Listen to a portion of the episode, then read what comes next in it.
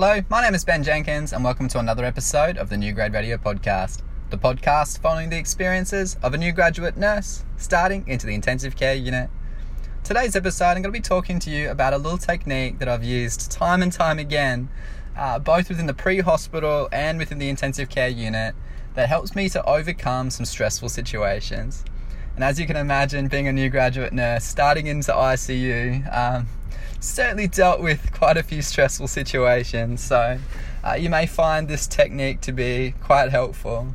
Um, so I'll be talking about how I've come to, to learn this technique, uh, how I've practiced it time and time again, um, and an example of my more recent example of, of how I've used it within uh, my job in the ICU. So this technique is called tactical breathing. So in 2016 is when I first competed uh, for Monash University within a student paramedic competition. Uh, it was held uh, at one of the main um, student paramedic uh, groups. It's called Student Paramedics Australasia.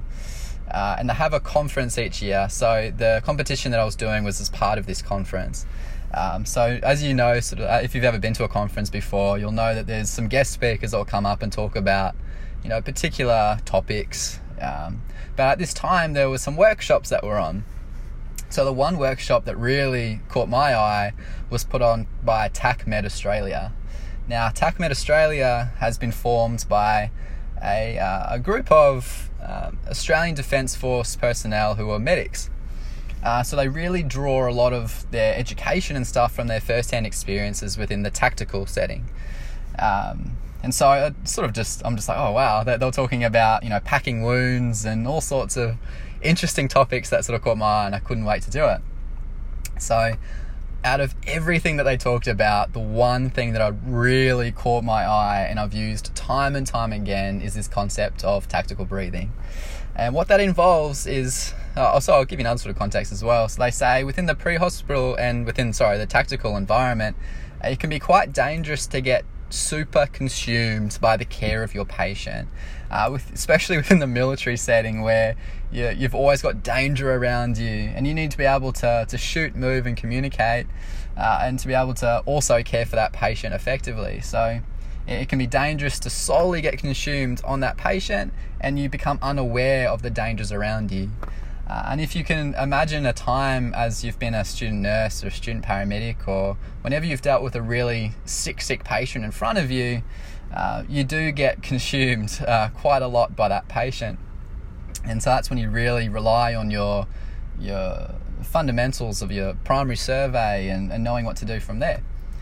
Um, but again, so especially this, I've taken this from the pre-hospital setting where you are in a in a dynamic and changing environment, um, and you do need to be aware of everything around you.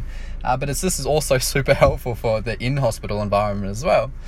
So what they do to start with is that you the way that it works is for you to take a step back, look up, and the first component of tactical breathing is taking a breath in to the count of four seconds. So you count in one, two, three, four. You hold that breath for four seconds, and then you breathe out to the count of four seconds. And you do that again. So one, two, three, four. You hold it for four seconds, and then you breathe out to the count of four seconds. And it really helps to slow the heart rate down and to get you back into that more that that mind frame of, of being able to, to understand what's going on with the environment. Another component of tactical breathing is also looking at your environment as well. So they say that with a lot of things that we do, we, we look from left to right. Uh, I guess that's really uh, constant with how we read books, for example. But they say to, to look up and you scan your environment for the count of four seconds from right to left. Now, I don't exactly know the science behind this one, but I say it really helps to connect to be able to, to, to trick the brain into really looking at your environment from a different perspective. Um, and so when you combine both of these little techniques together, it certainly helps. I know from my first hand experience, I've used this time and time again, it, it really helps to take in your environment and just to take a step back and prioritize what needs to be done. So, my most recent example of how I've used this was at my three month CPAT. Um, so that's a, a, three month sort of assessment that I've had, and there's an episode I made about that a few episodes ago.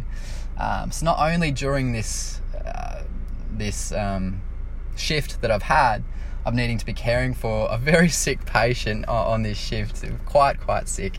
Um, so things happen very quickly in the ICU. There's a lot to do. The dynamic and changing environment of the ICU and then you add on an extra element to that where I've got to be taking time to be talking about every single thing that I'm doing. You know, you know, why exactly am I giving those fluids? You know, what are the indications and contraindications to giving these medications? Everything for, for the entirety of an eight hour shift. Um, so as you can imagine, by taking time to be talking through everything, time starts getting away with you quite a bit. So there was a period of time about halfway into my shift where I had quite a bit to do and I didn't exactly know what needed to be done next. And because there are so many things to do, uh, you're needing to really prioritize what needs to be done next. So, as my assessor was asking question and question and the things to do, I felt it got a bit too much. So, what I did is I incorporated my tactical breathing. So I took a step back. I, I, said to my assessor, Can I just take a second just to regather my thoughts? And yep, no, it's all cool. So what I did is I went, walked back over to my bed space. Sorry, I walked back over to my computer, uh, which is at the sort of the end of the bed sort of area, walk into the room. And I scanned my, um, I scanned the room from right to left. I used my count of four seconds in, hold it for four seconds, out for four seconds, did it a couple of times. I looked at my work list I saw what needed to be done. I formulated my plan of attack of knowing exactly what needed to be done first. I sort of wrote down on my piece of paper my little strategy of what I needed to do, formulated it, and then I could get back into it again. So it, it helps and I can guarantee I've it, I've lost count of exactly how many times I've used this technique. But I just know for me within any environment that I've been in whether it be student paramedics whether it be on my student nursing placements or now always within the intensive care unit I've used this technique and it just really helps me to be able to gather my thoughts and to, to reassess the scenario and to know if I'm on the right track and what needs to be different. Um, and and this isn't something that it really is something that I've just been able to come away from that conference and just use time and time again. Uh, but just like any skill, it's something that you need to practice in order to get better at. Uh, I've used it constantly. I've tried new things. I've tried doing it for shorter periods of time and longer periods of time. But really, I think it's spot on with the four second mark as well. So Again, this is just my little first-hand experience of a little tiny technique that I've used, um, but I would highly encourage you just to, to start incorporating this into your practice because I know from my first-hand experience, I've found this to be super, super helpful. So, uh, have an awesome day, guys. I hope you've enjoyed this little tiny technique. Um, I can't wait to hear when you start learning it and start incorporating yourself because I guarantee, uh, for me, uh, or for, for me, I found it super useful. So, anyway, have an awesome day, guys. I can't wait to talk to you next time.